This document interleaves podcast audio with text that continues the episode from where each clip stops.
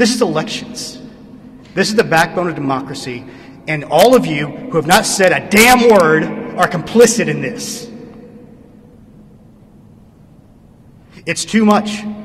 Yes, fight for every legal vote. Go through your due process. We encourage you, use your First Amendment. That's fine. Death threats, physical threats, intimidation. It's too much. It's not right. They've lost the moral high ground to claim that it is. I don't have all the best words to do this because I'm angry. And the, the, the, the, straw that broke the camel's back today is again this 20 year old contractor for a voting system company just trying to do his job. Just there. In fact, I talked to Dominion today and I said he's one of the better ones they got. His family's getting harassed now. There's a noose out there with his name on it. It's, it's not right. I've got police protection outside my house. Fine. You know, I took a higher, higher profile job. I get it. Secretary ran for office. His wife knew that too. This kid took a job. He just took a job. And it's just wrong. I can't begin to explain the level of anger I have right now over this. And every American, every Georgian, Republican and Democrat alike, should have that same level of anger. Mr. President, it looks like you likely lost the state of Georgia. We're investigating. There's always a possibility. I get it. And you have the rights to go through the courts. What you don't have the ability to do, and you need to step up and say this, is stop inspiring people to commit potential acts of violence. Someone's going to get hurt. Someone's going to get shot. Someone's going to get killed. And it's not right. I, I, it's not right. We shall fight on the beaches. We shall fight on the landing grounds. We shall fight in the fields. If you lay down with dogs, you get fleas. Fraud, sham, and hypocrisy. Change within the system. The hollow man of anger and bitterness all must be left to a bygone age. I understand victory. I understand sacrifice.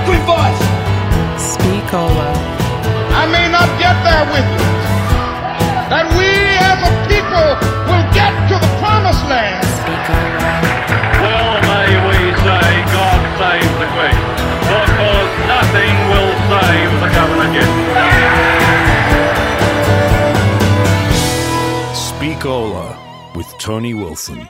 Hello, everyone. Welcome to an archive special of the Speakola podcast. This is the first time I've done this put up an old episode for people to listen to and hopefully enjoy again.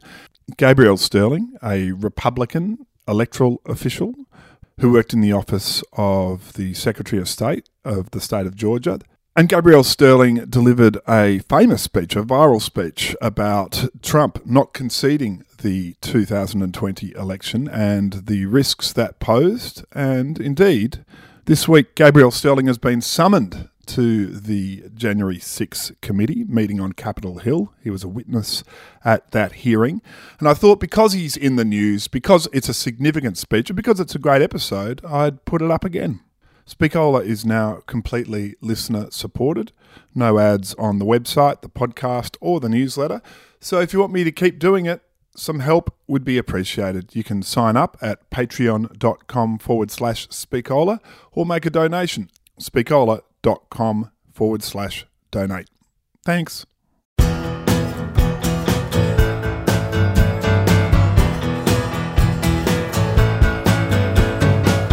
Speakola. Well, what a day on the Speakola podcast. We've had, I think, one viral speech featured before, the one by Stan Grant given at the Ethics Centre in 2015, but we haven't had quite a viral speech like this one. Our special guest today, Gabriel Sterling, whose speech went around the world on the 1st of December last year. He's been on Meet the Press, he's been on 60 Minutes, he's been on Katie Couric. It must be a big thrill for you, Gabriel, to be on uh, the Speakola podcast. Well, absolutely. Anybody who focuses on the art, science, technique of speaking in a way to persuade people, that's actually pretty exciting. You know, because that's an important thing that human beings have to do to deal with one another. Well, What a speech it was. I mean, it's, it's probably a life changing speech for you. Um, can you take us back a little bit, even just to the, the scene? There's this big staircase and the Georgia legislature. What were you thinking as you were walking down those stairs? Well, actually, I walked over. Our office is on the same floor, and the stairs provide sort of the backdrop. And it's all, it's very marbly and granity in there. So it actually makes for a very good sound because it was done during time when the legislature was not in session. And obviously, we had a gigantic media presence. It was a little smaller that day because we were so deep into the process of, you know, counting votes and doing all those things.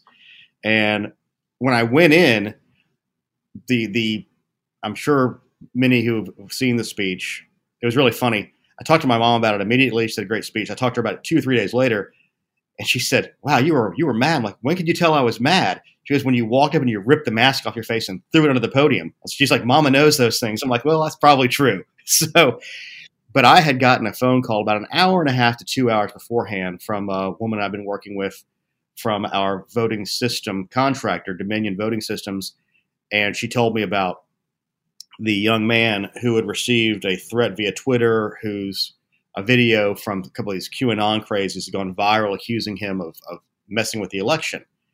And at that point, you know, I'd gotten threats. My boss, Secretary Raffensperger, gotten threats, and it's weird. I guess the human brain, you sort of get numb to it.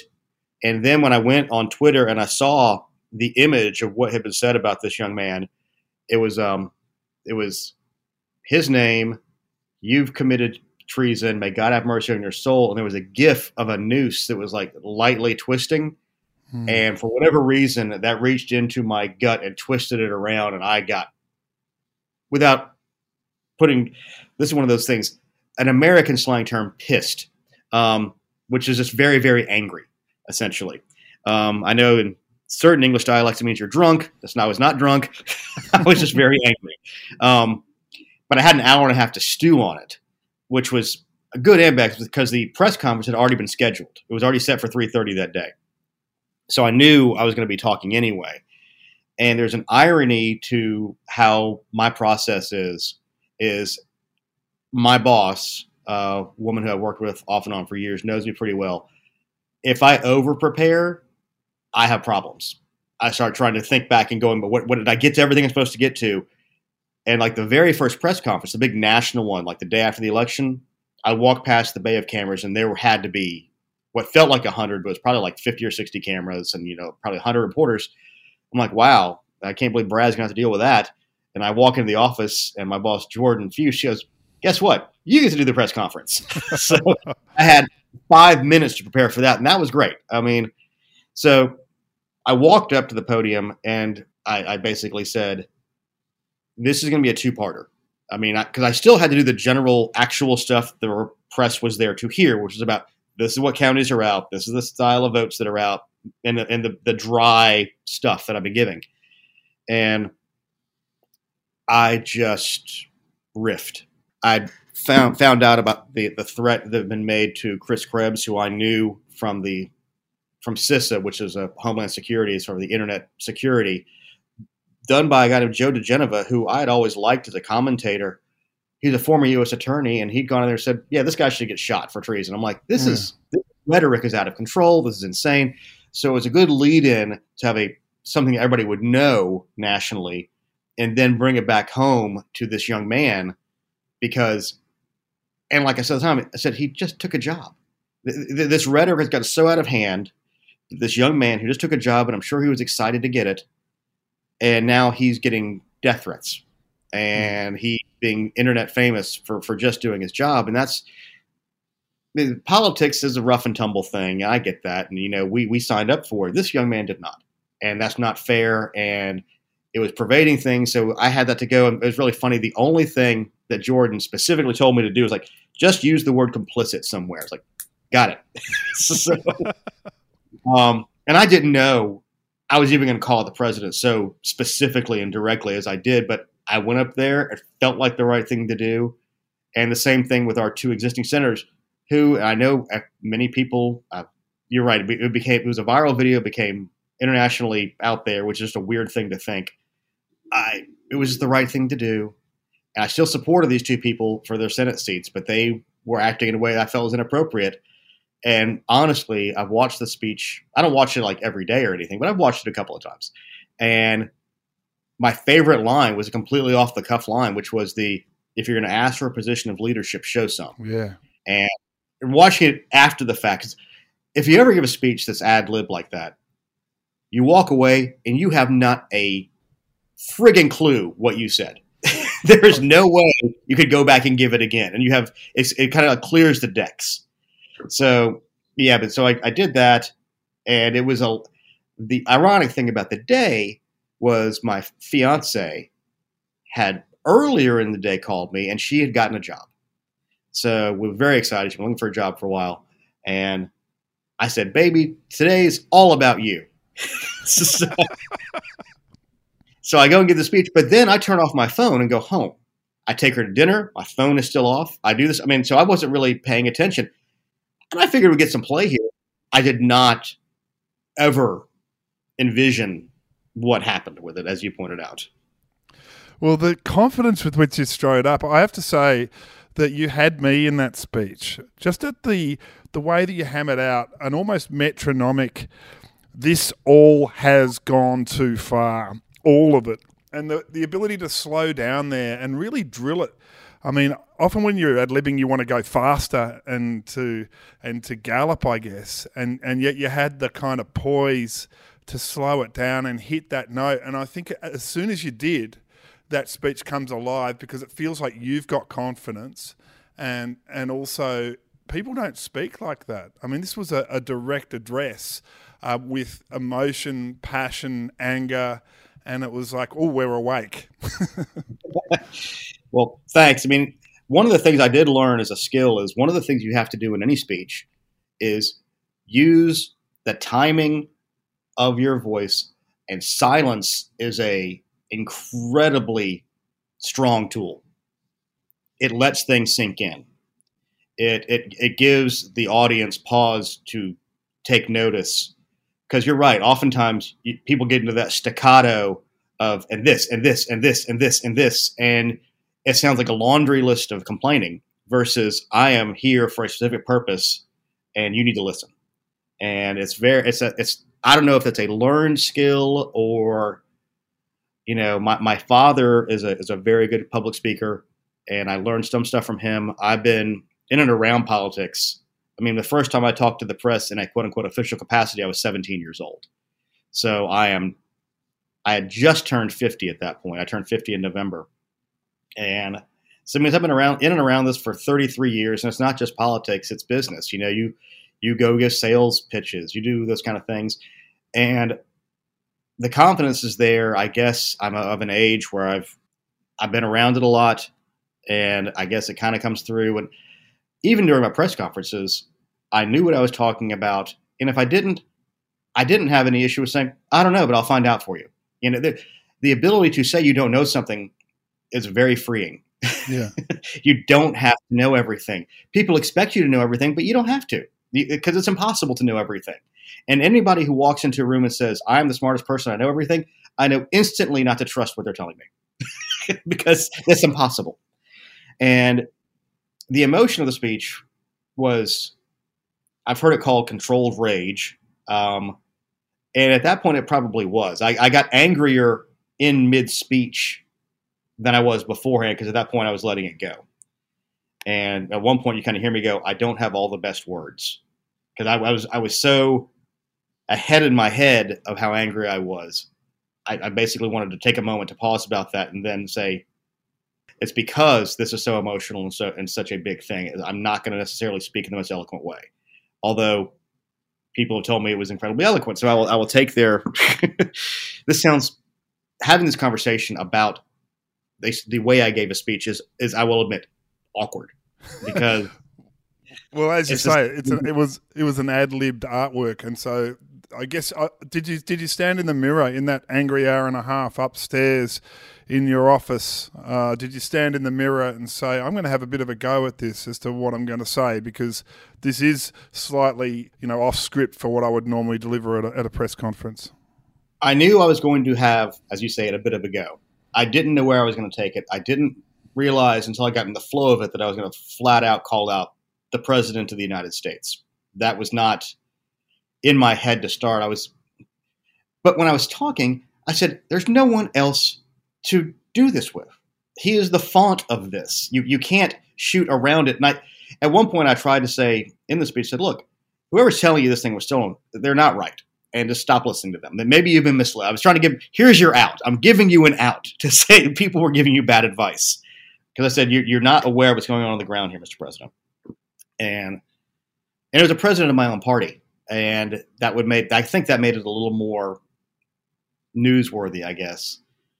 And from what I've heard from other people, and this is there was there was and the, part of the reason it went viral was there was an appetite in the United States and around the world for a person to do that. Now, should it be a bureaucrat with the title voting system implementation manager?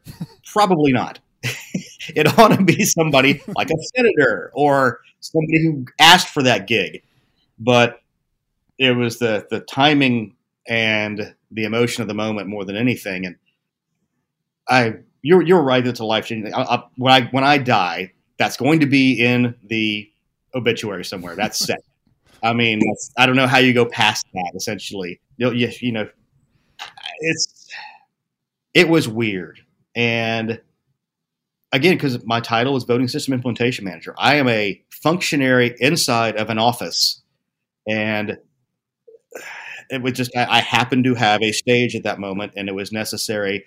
And it was funny because Jordan, my boss, had called the secretary, Secretary Raffensperger, and said, "Hey, we've we've seen this this this terrible tweet, this threat out here in this young man, and you know we had this stuff earlier. This this is kind of taking up. Gabriel really wants to say something about it, and he's like, well, absolutely, we should definitely say something about you know we shouldn't encourage violence. And she's like, okay.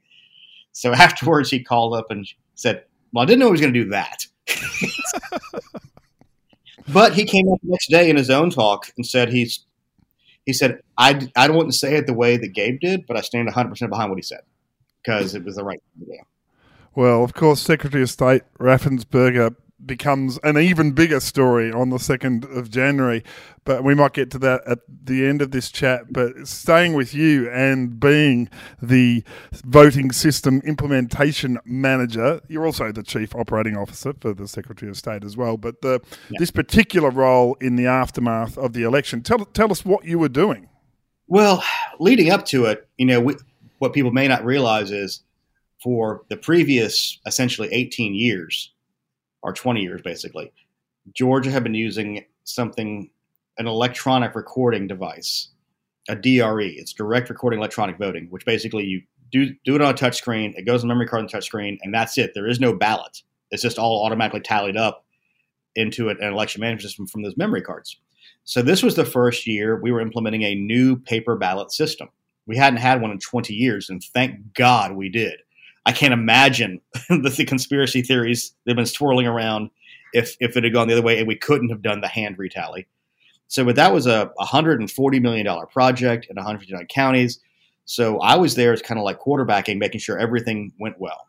And like the day before the election, the day of the election, we had sort of a big war room, and anything that could go wrong, we were we were like prepared for. We had the people for the electricity were there, or Georgia Power. We had people for the gas lines, people who ran trains, because we've had situations before where a train breaks down on a track and it blocked people from being able to get to their voting precincts. So we had to extend hours. I mean, we had emergency management there. We had the National Guard there. We had the State Patrol there. We had, you know, things with the GBI to talk to them and, and our investigators in case anything happened because we were preparing for a big and it was a huge turnout election. It was a it was you know record setting overall. And we were still in the middle of a pandemic. Everybody seems to forget in retrospect. So we were really focusing on all that. Then comes the day after. And I've been in and around this stuff, like I said, for nearly 30 years, over 30 years.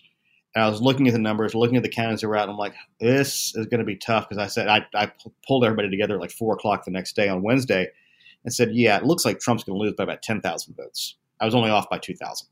And I said, we're going to have to be prepared to deal with this because it's going to be tight and we're going to have, in like any election, there's going to be things that aren't done properly, but you got to be prepared for it. And we had a ballot, so it would still be getting counted and put into the tally all the way up to Friday. Um, international ballots come in by Friday. You could cure an absentee ballot by Friday. You could verify a provisional ballot by Friday. So we were getting all those in. And then we had, you know, it was a close election. At that time, it was over 12,000 was the margin finally. And I was having to go through and explain in bizarre detail the Byzantine processes around elections. Mm. And at the same time, we were starting to have to deal with the misinformation, disinformation. And then I think a week or so after the election, the two senators from our state called for the secretary to resign because we were lacking transparency in a chaotic election. I'm like, we are literally get we were we sent out it was something like by that point we had sent out 18 press releases and I was having two a day press conferences. I'm like, I don't know how much more transparent we could be unless I walked out here in my boxers. I mean, we were mm-hmm. being transparent as get as all get out. But politically, the president had gone to them and said, "You're going to do this, or I'm going to torpedo your runoff campaigns," because they were both in runoff campaigns in Georgia at that point, which were the election was set for January 5th. So we were sitting there, and I was having to go through essentially daily and just explain this is where we are in the process. This is what's going on. And it was funny. I don't know if y'all, well, I'm sure you must get the West Wing down there, but there was a, uh, in the final season when Alan Alda was running against Jimmy Smits for president, and Alan Alda was a unicorn, a Republican from California, which doesn't exist in real life. um, there was a nuclear accident in the in, in the TV show at a plant that he had helped get the permits for. And all of his staff said, well, "You got to run away from it." He says, "No, I'm going to do the opposite of that." He went into a press conference there, and basically stood there and answered every single question for six and a half hours. So that very first press conference we did, and this is what I did for all my press conferences, essentially, except for a couple. I said, "I'm going to stand there and take every single question they have." And if you go to the end of my very first press conference, you'll see at the end, I'll say, "So I punched y'all out. Are we done? Is this everything?" I literally said, "We're done." So you've got every question you want answered answered because the transparency you give and the full explanation you give helped to give me the confidence to give that speech because I'd already laid a foundation with a lot of the people who were there watching it. So they knew this was different, but I already had credibility because of the way I'd handled everything beforehand. So laying a foundation to build credibility helps give you that confidence to give those kinds of speeches. Did you know your three examples would be? Obviously, you knew that the 20 year old innocent who's being um, pilloried on Twitter is going to be your key example. But did you know that you used the um, Secretary of State's wife and and um, the threat from the Trump lawyer? From Joe Joe diGenova. Um, I knew I was using the, the Trump lawyer when, in fact, I knew I only found out about it about five minutes before I went out, maybe ten minutes. I didn't know I was going to use the secretary and his wife, but I was so emotional and, and, and frankly, the the threats began the day the senators called for Brad's resignation, the secretary's resignation, and they began with her getting the sexualized threats to her cell phone. And I was still angry about that because this is a man um, who's been married to this woman for 40 years, and she she's not the secretary. She shouldn't be receiving this kind of stuff at all, let alone sexualized violent threats on her cell phone, on her personal cell phone. That's just that was beyond the pale for me on top of it. So yeah, I, I, I didn't know I was going to use it, but once I started going, I knew I was going to use it. I didn't walk out there saying that, you know. I didn't know. Like I said, I kind of had when I give talks, I kind of have basic things in my head, and I don't even really use notes. Um, in large part, I do something that I consider to be feeding off the audience, and I kind of get a feel for where they are. There's always an energy you can get, even though the audience, and for me at that point, was just the press and a couple of staffers around this one was easier for me because I didn't have to feed off the audience, and I just kind of felt let it flow, and it had it had a good order to it. Um, I felt like, and when I'm saying this, it's not like my brain is going through and doing checklists. This is basically gut and feel. When you talk for 30 years, you learn a cadence, you learn an organizational way of doing it, and you learn how to open. And this is one of the things I've always tell people when you give any speech: tell them what you're going to tell them, tell them, and then tell them what you told them you need to hit it home the same way every time. Otherwise, it will not stick. You know, if you tell them one thing and tell them another, tell them another, they're, they, they're going to walk away with nothing. So you've really got to keep on that central theme and tell them what you're going to tell them, tell them, and then tell them what you told them. Well, you, you do exactly that. You start with the this all has to stop. That's what you're telling us. Then you give mm-hmm. us the emotive examples, and then you do a really interesting thing. And, and you mentioned it um, offhandedly a moment ago. You mentioned that you make the interesting and I think quite courageous decision to address the president as a you. So, Mr. President, you have not condemned these actions or this language. Senators, you have not condemned this language or these actions. And what really was frustrating in the aftermath of it was not a single one of them themselves came out and said, We condemn this. They sent spokespeople out. All three of them did. And I'm like, in my head, I even talk about this to friends. I'm like, how hard is it to go out as a elected official and say, all violence is wrong, all use of violence in a political sense is wrong, and of course we condemn all that from all sides. They could have said that, and no one could have complained. Mm. I mean, it, it, was still, from my point of view, a, a I don't want to call it a weakness necessarily, but this we live in a situation now where giving in on anything is viewed as weakness, and I think that's a terrible way to try to organize people and, and, and encourage people acknowledging the truth and, and putting out moral clarity is never going to be weak. There's just there's not a thing in my head that allows me to accept that as a possibility. But we've gotten so polarized, and any chink in the armor is viewed as weakness and to be exploited. So you can't give anything. And I think that's a problem not just in the United States, but in most of the Western democracies. We still have that issue. It's more pronounced in the United States because we don't have a parliamentary system. We have a first across the line system. So there's one party that will win or another party that will win. And that's it. That's, that's it. It's your only two choices. And it, it, it drives this polarization and makes discourse much more difficult. Gabriel, you, you mentioned you're a Republican. I, I, presume you voted Republican in this election. Yep. And was there a sense, even on the night with the the early morning or late night speech from President Trump, were you worried at that point? Did you feel, hang on, you know, something could be up here? It hadn't hit me yet. When he gave that late night thing, I was like, oh, that's just Trump being Trump. I just it didn't register for me as anything beyond the pale. Um, hearing some of the things from behind the scenes now, some of the new publications that are coming out, it does seem like full on cuckoo cachoo crazy town in the background of, of him just listening to anybody. We all have friends in our lives who listen to the people who tell them what they want to hear, whether it's real or not. That's that's not a abnormal thing. And it seemed in this particular case, the president keyed in on people telling him what he wanted to hear. And the other scary part about this that I've seen learned after the fact is there was sort of a setup to claim victory in a stolen election in a real way, not just a rhetorical way, which I've been hearing the rhetorical thing for a while. And tactically, even then, when I was looking at it, that's really stupid. Tell people not to vote hmm. on absentee ballots in the middle of a pandemic when the majority of your voters are older. Uh, it, didn't, it didn't make any sense tactically to go that route unless you were laying a foundation for what ended up happening, which was the claim of this of the stolen election, of which we still have seen no real evidence. Yeah, and and so was it a couple of days later you saw some disturbing signs? When when did the threats start hitting the Georgia oh, offices? The threats started literally the day the senators called for the resignation, and we were, from our point of view, just doing our jobs. We were counting the votes. We were explaining, and this is one of the frustrating things that's happened from the from the people who are believe in the steal. They've they told me and they said on Twitter. They talked even some talked to me says, Well, you said it was a perfect election. I was like, We absolutely 100% Foursquare never said it was a perfect election. We always said there were illegal votes. There were not enough illegal votes that we've seen so far to change the outcome.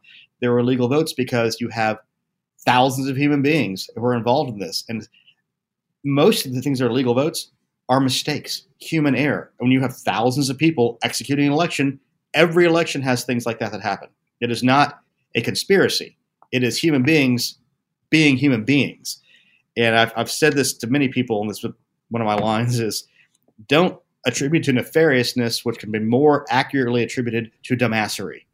I mean, the, the, human condition of doing something stupid is much more likely than doing something evil. We're not really built that way. And then, of course, there's this the speech that I guess has a prescience to it, and a, and a chilling prescience to it as well. When you you roll into the rule of threes and the someone's going to get hurt, someone's going to get shot, someone's going to get killed, and it's not right. It's not right. Um, for mine, it's the the climax of the speech, and and you know really quite emotional and quite moving moment in the speech, um, and I guess you couldn't be more gutted to have been proven right. It sucks. It sucks to have been proven right. And was it exactly what I was thinking? No, but was it an, a, direct line drawn out of that rhetoric? Absolutely. And there's no question about that. And anybody who says otherwise is not living in reality. Um, and it was terrifying and terrible. I worked on Capitol Hill, and that place, I, I don't want to use the term sacred, but it is the cornerstone of our republic. I mean, that's where the first section of our Constitution is about the legislative branch. And there's a reason for that because it's the most important branch. It is the part that's representative of the people and representative of the states. And when it was being breached, I was I was probably more irate that day than I was when I gave that talk because it was internal to me. I, would worked in those halls. I knew where those buildings were. I knew where the subway was. I knew the corridors they were in. Um, and I had friends there in DC. So uh, one of our staffers was up there with the National Guard, and I was worried about him. Fortunately, he was stationed further away from all the happy crap that was going on that day. But it's it's incredible that in 2021 that could have happened. It's still incredible to me, and it's, it's still at a level of I'm still at a level of disbelief about it, and of all the politics that have gotten around it too. Um, unfortunately, and one of the problems we have, and I think part of it's driven by the speed that we've all kind of gotten used to getting information, sharing information, the social media, and those kind of things, is our leaders in most Western democracies used to think about the long term. Our business leaders included in that, not just political. Now everybody wants to win the news cycle. Everybody wants to win the week. Everybody wants to win the quarter. And they're doing everything in a very short sighted way. And this is the kind of things that happens. And the other thing we have is this consistent escalation. And I have a personal belief that in the United States law, this started in 1986 with the nomination of Judge Robert Bork and the demonization of him to do anything they could to kill him getting on the court and that kind of said, okay, so next time the rules have been set a little bit differently, so th- the other side will then escalate, and then the next time the rules set a little bit different, then other side will escalate, and it keeps on going and going, and now we're not at a point where any good speech or any good discourse can happen in any real way. Like literally, day before yesterday, the Speaker of the House of the United States House, Nancy Pelosi, called the minority leader, the leader of the of the opposing party in, in, in her body, a moron on national television. That does not imbue the ability to, you know, work across the aisle and get things done for the American people. Mm. And and in terms of the the heat of the rhetoric, how did that reflect back on you afterwards? Was there were there attacks either from Republican senators or lawmakers against you personally for speaking out, or we or were you bombarded on Twitter? And did did the death threats and these sorts of things escalate for you? Oh, they escalated for a little while, sure, but the, the it was you know sticks and stones kind of thing. I mean, I did have to have a, I had a police car stationed in front of my house. Um, I, I got, I would get emails, occasional text messages. I had a weird FedEx package sent to my house. The police had to come get it. It was just, it was an odd time. And, you know, in a normal human way, I try to rationalize it and say, well, nothing really happened. But I know internally I was probably a little more stressed out about it than I would ever, frankly, acknowledge in the real time of it because one of the things I did say to myself is I'm not going to let these people change how I live my life. So I was going to do things the way I was always going to do it. I would still go to my normal pub that I go to, um, Thomas O'Reilly's in Sandy Springs. Mm-hmm. Uh, I would still go to my my grocery stores, and I had been an elected official on the city level in my city. So a lot of people knew who I was before all this. And I'll say the good part about, for the most part, I got a lot of personal. That was a great you're doing a great job. Thank you for saying what you said. But there was people who I've known for years, and I went to a restaurant in my area not long after it, and I was sitting at the bar, and a person I know from Republican politics went and sat across the bar, and I saw her taking a picture. I'm like, well, this should be fun. And then on Facebook, she goes, "What do you do when you're sitting across the evil man who stole the election from the president?" Mm. I mean, this is a person who I've known for years. you know, I mean, it's not like you couldn't just come talk to me about something. Uh, it's not like I'm not approachable, for God's sakes. So and it was interesting too because there was one other funny thing about this whole thing that I'm getting married in October. We got engaged at Labor Day, and I've been going to church with her now for three years. And I finally had made the decision that I was going to get baptized and join the church. So I got baptized, and then there's a in Christianity they basically say that you know Satan, evil, whatever you want to call it, will chase you for 40 days before you get baptized, and 40 days after you get baptized. So when we had the January 5th election, I told that story to the whole staff. I said, "Look, we're outside of the 40 day window now, so we should be off this time." And then our elections director time, Chris Harvey, who was a very strong practicing Catholic, he's a layperson on their like judicial board for the, the Northern Parish or whatever they call it, diocese, yeah. And he well, unfortunately, the governor's health order has extended the timeline, so ha- we now are still in that time. And it, it did feel that way on, Janu- on January 5th because we were still having to deal with a lot of the same stuff. And it's rhetoric can be uplifting and rhetoric can be destructive. And I try to find a way to be factual, be honest. I've always found if you what outside of I couldn't be really funny in this particular one. One of the ways that I was getting well known early on was I was giving a lot of this dry stuff, but I was also able to bring humor to it and interact with the press in a way that was a lot more humanizing, which gave more credibility to what I was saying. I mean, one of the famous things I became what they called the um, uh, the football person of the week because at one point during the counting, there was a gigantic football game coming. And I know your audience can't see this, but you can. There's a big G on the um, uh, wall behind me. Yeah. That's the University of Georgia. To be playing University of Florida. And I literally said, look, they asked when it was going to get done. It's like, I don't know for certain, but I know one thing. I know a lot of people want to get done because we have a very important game coming up this weekend. And that really diffused a lot of tension around that. And there's ways to use your language and ways to do it in ways that can be uplifting and fun and get people there in a better way than what has become the norm lately, which is anger, demonization, vitriol. Now those work, and they they've uh, they've never not worked with human beings, but you have to find a way to lift yourself over and above that. But the problem is the we the incentives aren't there. If you want to get a lot of views on Twitter and YouTube things, say something outrageous and crazy. You want to raise a lot of money, attack somebody in a way that's just completely over the top because that's the only way to break through. The incentives are backwards. And until the public decides we're no longer going to deal with this level of, of crazy town, it's going to remain that way. And I don't know how you break that, no matter how many good speeches anybody can. Well, I think one of the reasons the the the, the speech sat well with so many people was the sense that you were maybe speaking out of your team lines, and and I guess being a Republican, were there were there regrets you had in terms of that you had supported the president? Um, was there a, a, sense afterwards that you'd been disloyal to the Republican Party? Um, how has it all sat with you as being a Republican, having having had this very notorious moment? In real time, though, I will admit there's probably some cognitive dissonance.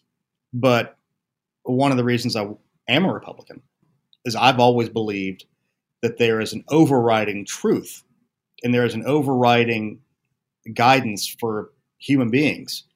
And your allegiance has to be to that above any party allegiance, you know, God, family, country kind of thing. You always do those things first. And if your party is wrong, you have to be strong enough to call them out and tell them they're wrong. I mean, think back to when people have seen that before when you go out the lines. Think about Bill Clinton with his Sister Souljah moment. That was a calculated, intentional thing where he was calling out his own team to show his independence and it was well received, even though his was calculated. Mine wasn't really calculated. I was just going from my gut.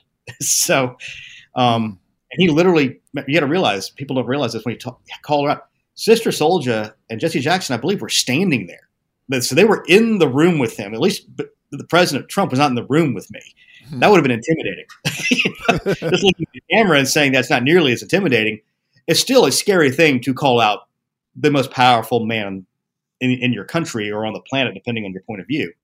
Um, and he ended up essentially not responding to me directly. He did retweet the thing and say something, but then he the next day he did a 26 minute video, basically recounting every other thing I every every other disinformation, misinformation, fake news thing that I'd been knocking down for weeks beforehand, and just doubled down on it. And there's something about a rhetoric of that. If you continue to double down on it, it creates doubt in people's minds and for the people who want to believe you. And that's one of the issues we have now again with social media and, and, the, and the diffusion of media now with all the different TV channels and internet blogs or people can self select to only have the things that make them feel good and that they agree with. And there's a human thing that I want to be around like minded people who don't make me feel bad for the way I feel. And one of the problems we have on the left and the right, and the people, and I've got lots of family on both, what people have not understood, and this may be, I don't know how this is worldwide or not, but there's sort of always the elite intelligentsia, and then there's sort of like the regular everyday folks. And New York and Los Angeles and Washington and the coasts, they've essentially talked down to uh, regular Americans for decades. And Donald Trump, in some part, is a reaction to that. And I remember talking to one of my relatives, and they were basically saying, look, he's the only guy who's fought for us in decades. I was like, no, Ronald Reagan fought for you, Paul Ryan fought for you, John Boehner fought for you, Mitch McConnell's fought for you, your congressman's fought for you. What they didn't do was they weren't pugnacious and hit people in the mouth every time. Said you like the way he's fighting because it makes you feel emboldened and like, yeah, somebody's really owning the libs, you know, and that's not that's not healthy long term. And they they they never admit it, but that's what it really is. They like the pugnacity of it. They like the hit him in the mouth even when you don't have to. And I think there's something that needs to be said for the fact that kindness and politeness should never be mistaken for weakness any more than being bellicose and loud should be mistaken for strength. In fact, usually the inverse is true.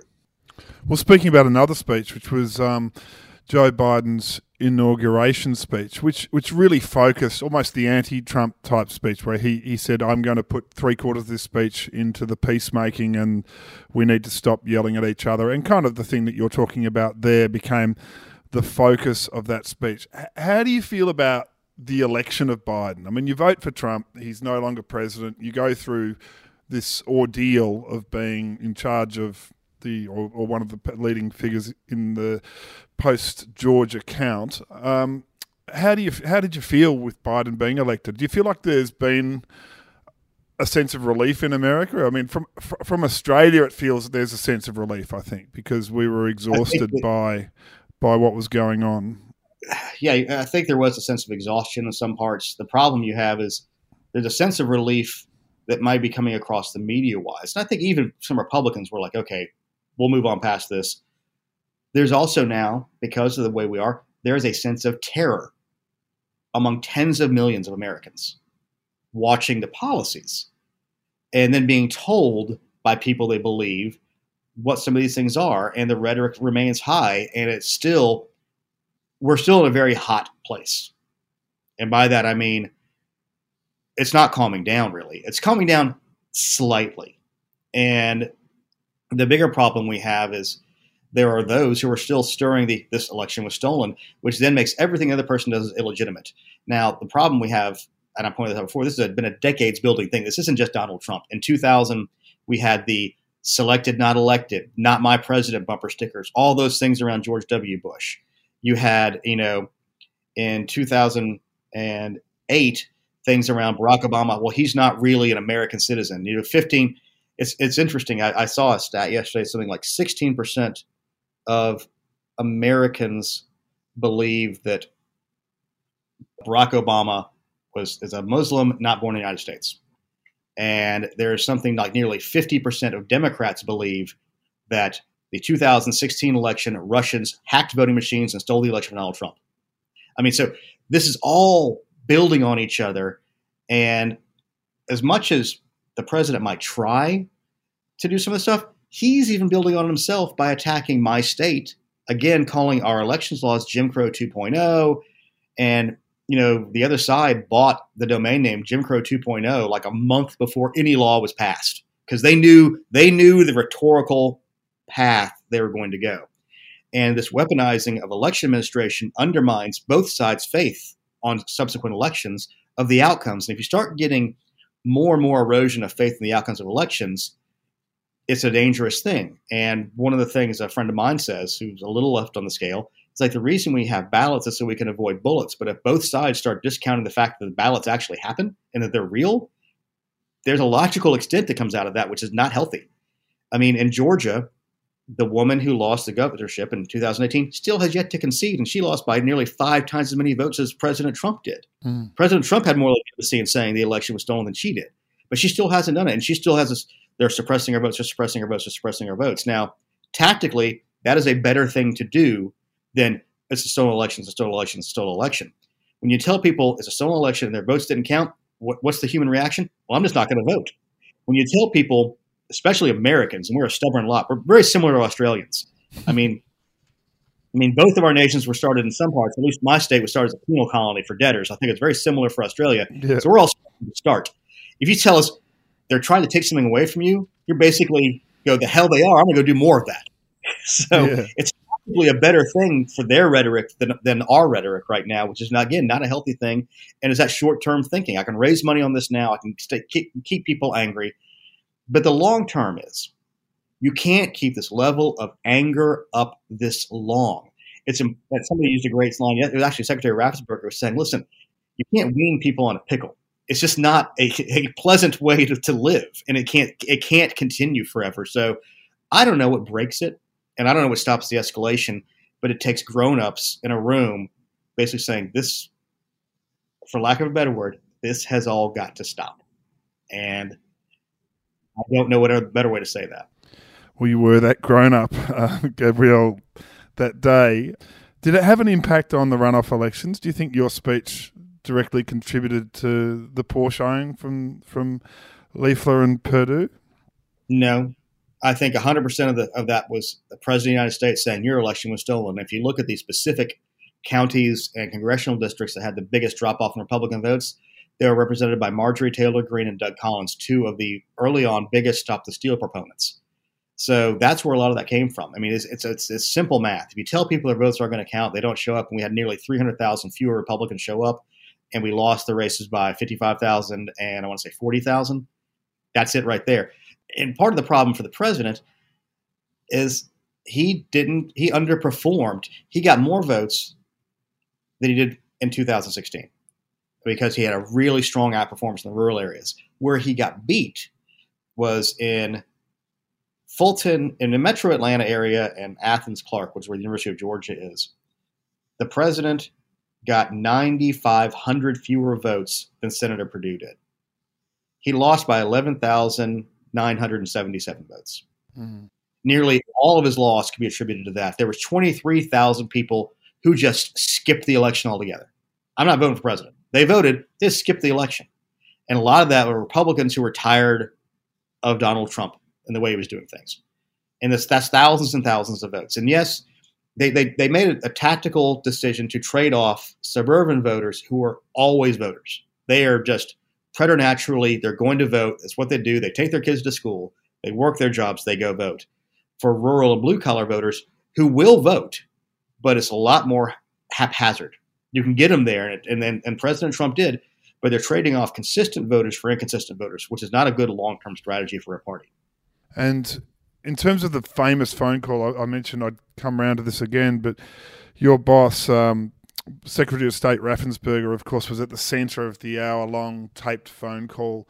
Were you uh, in the room for that? Are you a sort of a bystander to this this now famous phone call on the second of January? This was one of the funnier things that happened. Um, I was talking to my boss, Jordan, and it was a Saturday, if memory serves, and she, she goes, "Oh, I gotta go. We're getting on a phone call with the president." I'm like, "Wait, what? What? What?" It? She goes, "About 90 seconds." I'm like, "What do you?" And then she hung up. I'm like, "Why am I not on that phone call?" so I heard it the next day uh, from the Washington Post after the president had, you know, done his tweet claiming all these things that were not true from the phone call. So it got out there, and I listened to it, and it was really funny because I had my computer on my coffee table. I'm literally yelling at the computer, going, "Don't let him get away with saying that. That's not right." I'm, yelling, and then I'm thinking in my head, maybe it's better I wasn't on that phone call because the president talked for 50 minutes. If I had been on the phone call, it might have been closer to a 30 to 25 thing because I would have been interrupted.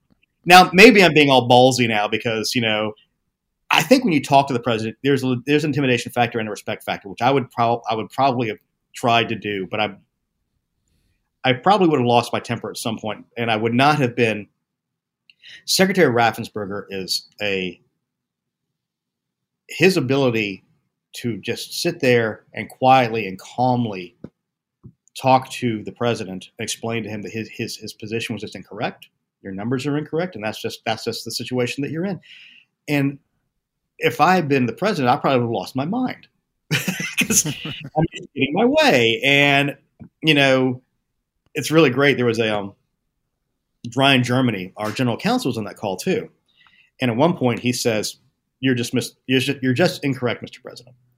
And his daughter, I think, is six or seven, and she heard that, and she now says to him when when she disagrees with him, "Well, I'm sorry, Mr. Daddy Yo-Yo," was what she calls him. Mr. Daddy he's incorrect in that. so he's having to deal with that now, probably until she gets married. I'm assuming. Um, but I'm glad I wasn't on the phone call in retrospect because I probably would have gone a different way. I would not have been able to hold my tongue as well and hold my temper and been as mature as Secretary Raffensperger was in that. And, and that, that showed real leadership to not do those things and to continue to hold your ground. And did you think that the phone call had a real impact? Do you think the events of 6th of January were accelerated by that phone call? I don't know. I'm not smart enough to know for that for certain. Um, here's here's the thing. I did I did know because again, my speech became front and center of the impeachment uh, of Donald Trump because of the things of January 6th, and I was sort of that was weird. You know, being a Republican and being front and center, like literally, my face was an icon on one of the powerpoints in the in the um the House member's case. And what I didn't know at the time was the original rally had been scheduled for January 23rd, and the president had had it moved to January 6th. And I thought that was that in and of itself was a, a, a very hard thing to ignore of what was going on with that. And I don't know. I just I don't think it encouraged it. I think it would have happened either way at that point in time. We were so so far down the path. We had lost both Senate seats in the in the in Georgia, and and I said this on CNN that night. I said this is 100% foursquare on the shoulders of the president of the United States and his actions since the November election. Because what normally happens in an election when a president loses, his party is ebullient. They're happy. They're they're good. They're they're they're not. They, they've done their work. The other side is angry and wants to lash out and do something to push back on what just happened. So that so you go back to Georgia in 1992, President Bush lost, and we elected the first senator in a while from Georgia as a Republican since 1980 as a new senator in 1992 in a runoff election against a relatively popular incumbent Democrat, Wyche Fowler. So Paul Coverdell won that seat because the normal flow of things that would have been what would happen in this case, that normal flow was interrupted by the president's constant false claims of a stolen election, which then discouraged our voters and had them focusing on the past and not on the future, and put the two senators in the position of saying, "Yes, the election was stolen, but I really need you to come out and vote." It, it, it was a it was a tactically and rhetorically very difficult line to walk, and they weren't. You couldn't do it. There was just no way it could be done, and that and that, that caused that loss and put the Senate into the hands of the Democrats. You say you lay the, the loss in the hands of Donald Trump. Um, how do you feel about him now? I mean, now he's he's uh, you know in the in the office of the ex president or whatever he's doing down there at Mar-a-Lago. How do you how do you feel about him? Do you th- and what do you think about his about his legacy? Here's the, the problem: if you look at the actual outcomes of the policies in many cases, they were good.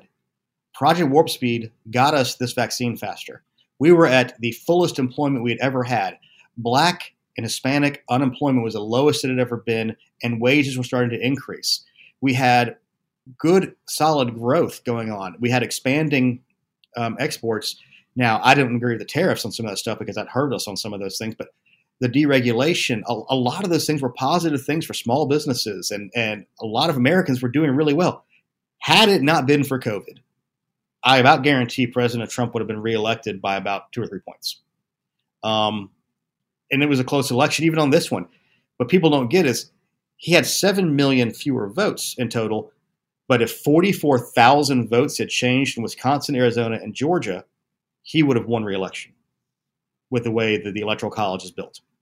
So it was, it was a popular vote landslide. But it was very, very close in the electoral college, which is why there's a lot of frustrations from people that things didn't work out the way that they wanted them to. And I think his demeanor, I think his leadership style, and the chaos that surrounds that was not healthy. And but the judges, the tax cuts, uh, the deregulation, the job growth, the wage growth, uh, the the lower spending on food stamps and and support, they didn't lower because they were cutting the benefits. They lowered because there were fewer people who needed the benefits because having a job is the most important thing people could do to get their life together. And that was happening. And all the chaos and everything around it.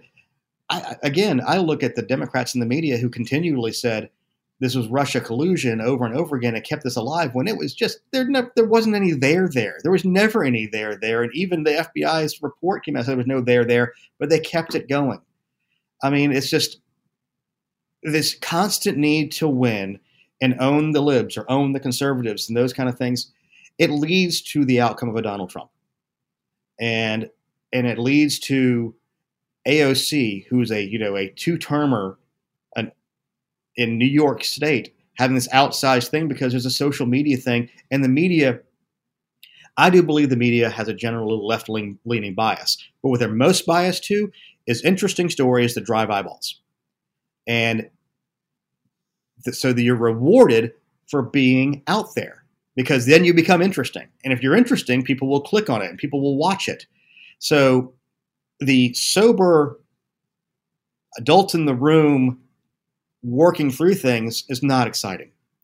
I mean, one of the things I told people before is this focus on the human. There's a human nature to rely on the leader. Like even in Obama, I thought there was a weird religious sense to him that he was he was the leader. And we're following him, and there was a re- weird religious sense to following Donald Trump. What we used to have in the United States was a wildly decentralized system where most of the work was done at your cities and your counties and in your states. But over the years, we've gotten more and more centralized, and all of a sudden, become the president became this savior for all things and a vessel in which to pour all of your frustrations. And it's not a healthy place to be. And I think we need to be more focused on our communities, our local areas. And what I've told people when I, was on city council, and I have, if I was king for a day, I would say anybody who's elected to higher office has to have been on a city council because you're forced to get things done. You have to work with your colleagues really closely, and there's a, only a few of you, so you're held accountable. And at the end of the day, you still got to go to the grocery store and face those people who voted for you, for your stoplight, for the, the road getting paved, for the wastewater going right. You know, all those things. So you learn an ability to have to be responsible and think things through. And a lot of these people who are in Congress now never got elected to squat beforehand, and they got elected because they said crazy over the top things, so they keep on doing it. And there's never a good way to legislate from that and get to final outcomes that help people. Was there any sense that that you were a heightened emotional being of the sort that you're talking about in this famous speech that you hit those media buttons that you're describing? Unintentionally. I mean, at the end of the day, I was just angry. I was just angry, and I this was I had an opportunity that most people didn't because a lot of people were angry, but I had a I had a specific straw that broke the camel's back. I was in a position to know about this stuff, and I had an ability to to do it, and I was lucky on that front. And the fact that I had to do it is sad. And I, while I was happy with my performance in the speech. I'm still sad that it was a speech that had to be given. And I worry as we continue to go down this path and the polarization and the lack of maturity in a lot of these things that we call some of these people who are leaders. It's it's not going to easily get better, and I don't know how you bring people back to a reality based system. And it's not just the Trump supporters; they're not the only ones who don't believe things that aren't real. It's it's it's the people on the left who believe things that aren't real. And when we've all run campaigns that said, "Hey, if this woman wins, she's going to set you and your family on fire," and the other says, "No, no, if that man wins, he's going to set your family on fire." That's essentially the level of discourse you have. Hmm. So there's if either side winning is going to set your family on fire, how do you come to a middle ground to say this? Let's agree on these things we're trying to get to. You can't. It becomes it becomes impossible. And if you're viewed as doing that, you're then betraying the tribe. If you if you reach out and do that, you're betraying the tribe, and that's and then you get primaried. And part of the issue we have is most of these people on the left and the right are in safe seats. Their only place they're going to get beat, oftentimes, is in the primary. So in self-preservation mode, they go down this path, whether they were naturally that way or not to begin with. What was the weirdest thing that happened after this speech went massive? Is it, is it going on something like 60 minutes? What was the strangest or most memorable experience? Yeah, that was definitely the strangest because remember how I told you before my boss knows I, I'm better if I'm not preparing for something? I was told to go down there because Brad, secretary, was doing the interview. And I was going to have to walk them through the videotape of what happened at State Farm, which is the absentee ballot counting location for Fulton County, where the city of Atlanta is. And it was with Scott Pelley, who was a lot skinnier in real life when you see him. All these TV guys are all skinny, you know. And I'm like, I've been called um, on some of the right wing blogs attacking me pudgy, and yes, that kind of hurts a little bit. But yeah, I, I kind of am pudgy, but I need to I need to work on that. But I eat a lot of good food.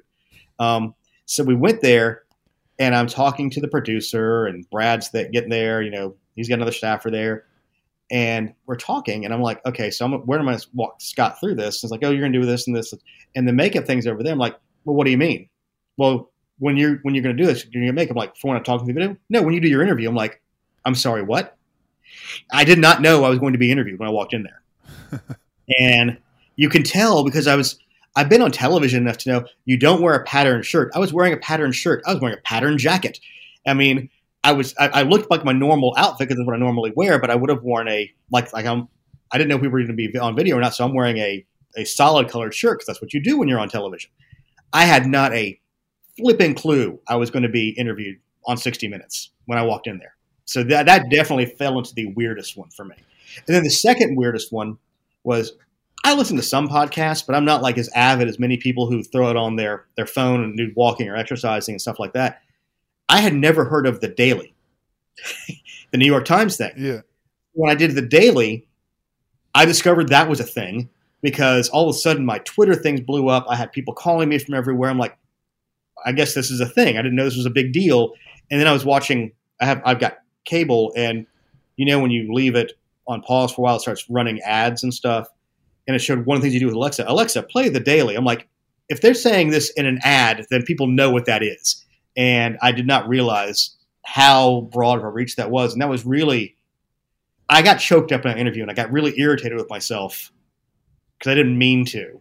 And, but it was a good moment and it was real. And one of the things that I tell anybody when they're giving a talk is don't feign how you want to feel because human beings generally have a good BS detector. And if you're feigning it, they'll know, and it takes away from everything else you said. So you always have to be real with your emotions. If you're really angry, let it let you be really angry. Be controlled. If you're really sad, be sad, but don't let it be over the top because people don't know that. But if you're faking any of that, people will absolutely know that. So always be careful with trying to play the audience with that stuff. And without wanting to cheaply put you down that same emotional path, what was the thing that choked you up on that on that chat?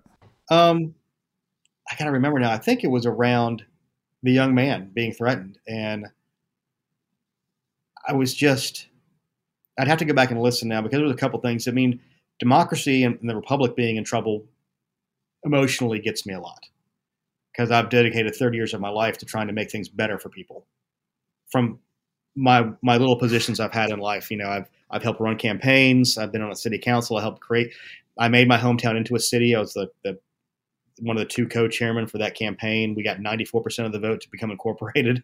Um, and I, I've dedicated a large part of my life to being a conservative Republican who's solutions based and reality based and detail oriented and and then to be put in this position where all of a sudden I'm viewed as a tool the Democrats or you know what I'm saying isn't true when I've tried to do my best to keep truth and honesty and good government at the height of what I try to do in life. It's been it's been a ride and it's been difficult. And when I saw that the young man had been threatened, that again was the straw that broke the camel's back. I mean, all of it was too much and it was unnecessary. And they were human being uh, people. They were the, the president and the people around him were stoking these fires and stoking these flames. And it was obvious that somebody was going to get hurt out of this. And you can't, if you care about people at all, you can't stand by and say nothing. And there's got to be a level of, of responsibility for anybody in these positions. So yeah, it's upsetting. I, I, have still got family members who are fully convinced the election was stolen. Hmm. And I was talking to another friend of mine who's an elected official who was would be very knowledgeable about this, and he was on a a, a chat about um, fantasy football. And people he'd known for a long time since college days were on this chat. And eventually they started talking about the stolen election. And he kept asking, well, what happened? What happened? What happened? And he finally said, this, this, and this. And they came back and said, well, you know, you hear all these things. I just don't know who to believe. And I talked to him later on, and he didn't say this to, to, the, to the guy. He said, maybe the guy you've known for 30 years, who's always honest with you, is a good place to start. And when you were at a point, people question that, and everybody's given the same value of truth on things. It's just difficult, and I it's I it's just hard. There's no says, well, how do you fix this? It takes fixing people's souls to fix it. There's not a news rating thing that's going to say this is 8.5% true. People say, oh, well, I agree with that. What people do is the interesting thing about misinformation, disinformation, it's eye the beholder because if I agree with it, well, obviously it's correct. If I disagree with it, well, it's obviously disinformation. You know, so yeah. it's very hard to break people out of those those molds. You have to work at it, and it's hard because most people, you know, what they want to do? They want to raise their kids, go to work, you know, have a weekend cookout with their friends, have a beer, go to the lake, you know, visit their mother in the hospital. People want to live their lives, and they don't want to take the time to do this stuff. And the people who go out there and really focus and their energy and their life and their happiness is based on political outcomes, that's wildly unhealthy. And we've got to get a way to get away from that over time. And I'm not I'm not sure I'm not smart enough to know how to do it, unfortunately.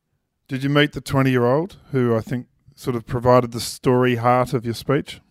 I never did. And uh, we I know we played phone tag at one point. It was just I I got a feeling he didn't want to be part of any of this. In fact, he was back. And people don't know this. He was back at work like the next day which I was like, man, that kid's strong. Because so, the other thing about it was it wasn't just him. He had a he had a very unique last name. I believe he's a first generation American. So they were able to track his family down and start sending them direct messages too. I mean, so it wasn't just him; it was his family that was getting these threats. And that was the other thing that put me over the top. Was like, this kid didn't sign up. His family definitely didn't sign up for it. And like I said in the speech, the secretary ran for office you know, this sucks, but it, unfortunately, it's the world we live in. I put myself in front of TV cameras. It sucks, but it's the world we live in. This kid didn't do anything other than take a job, and to to stand up and def- it's the easiest thing in the world to stand up and defend a person who's just trying to do their job and didn't do anything wrong and didn't ask for this. That was that. I it was an easy thing to do, and it was easier to call the president of the United States than I had thought it would be. I suppose, I hadn't really, like I said, it wasn't my intention to quote unquote call him out but I think it ended up being a good and necessary thing, and maybe it gave pause to some people for at least a little while before they went back to their their turrets and, firing back at one another.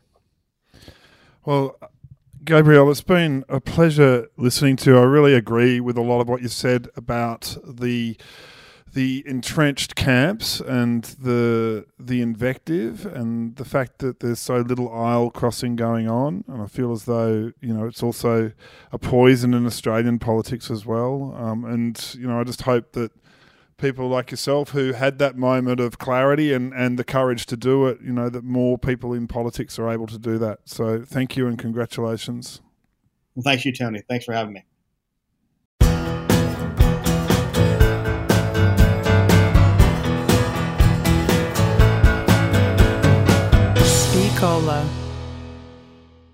It's now time for Speech of the Week.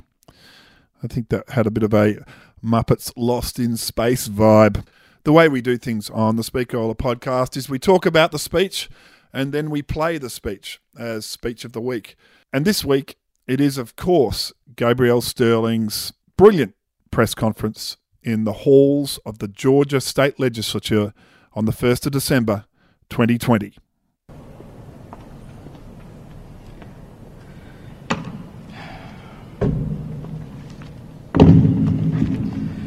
Good afternoon. My name is Gabriel Sterling. I'm the Voting System Implementation Manager for the state of Georgia. And just to give you all a heads up, this is going to be sort of a two part press conference today. At the beginning of this, I'm going to do my best to keep it together because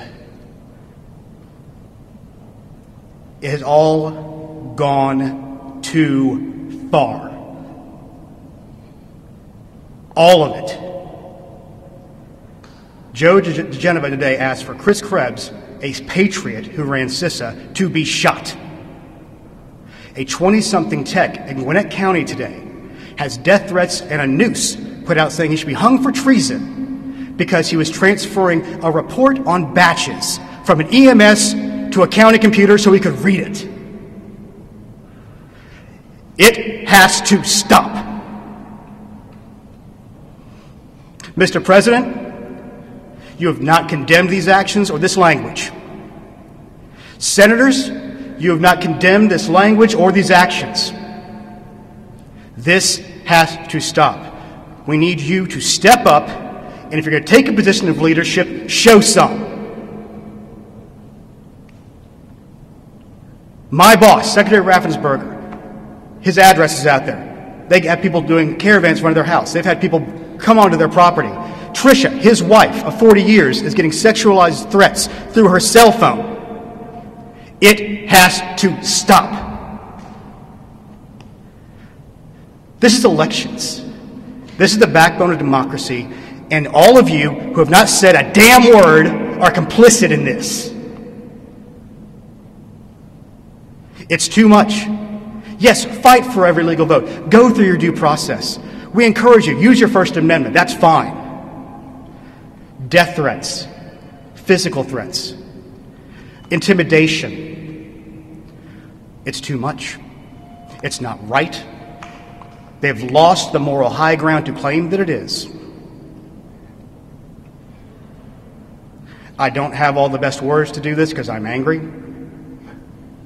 And the, the, the, the, straw that broke the camel's back today is again this 20 year old contractor for a voting system company just trying to do his job. Just there. In fact, I talked to Dominion today and I said he's one of the better ones they got. His family's getting harassed now. There's a noose out there with his name on it. It's, it's not right. I've got police protection outside my house. Fine. You know, I took a higher, higher profile job. I get it. Secretary ran for office. His wife knew that too. This kid took a job. He just took a job. And it's just wrong. I can't begin to explain the level of anger I have right now over this.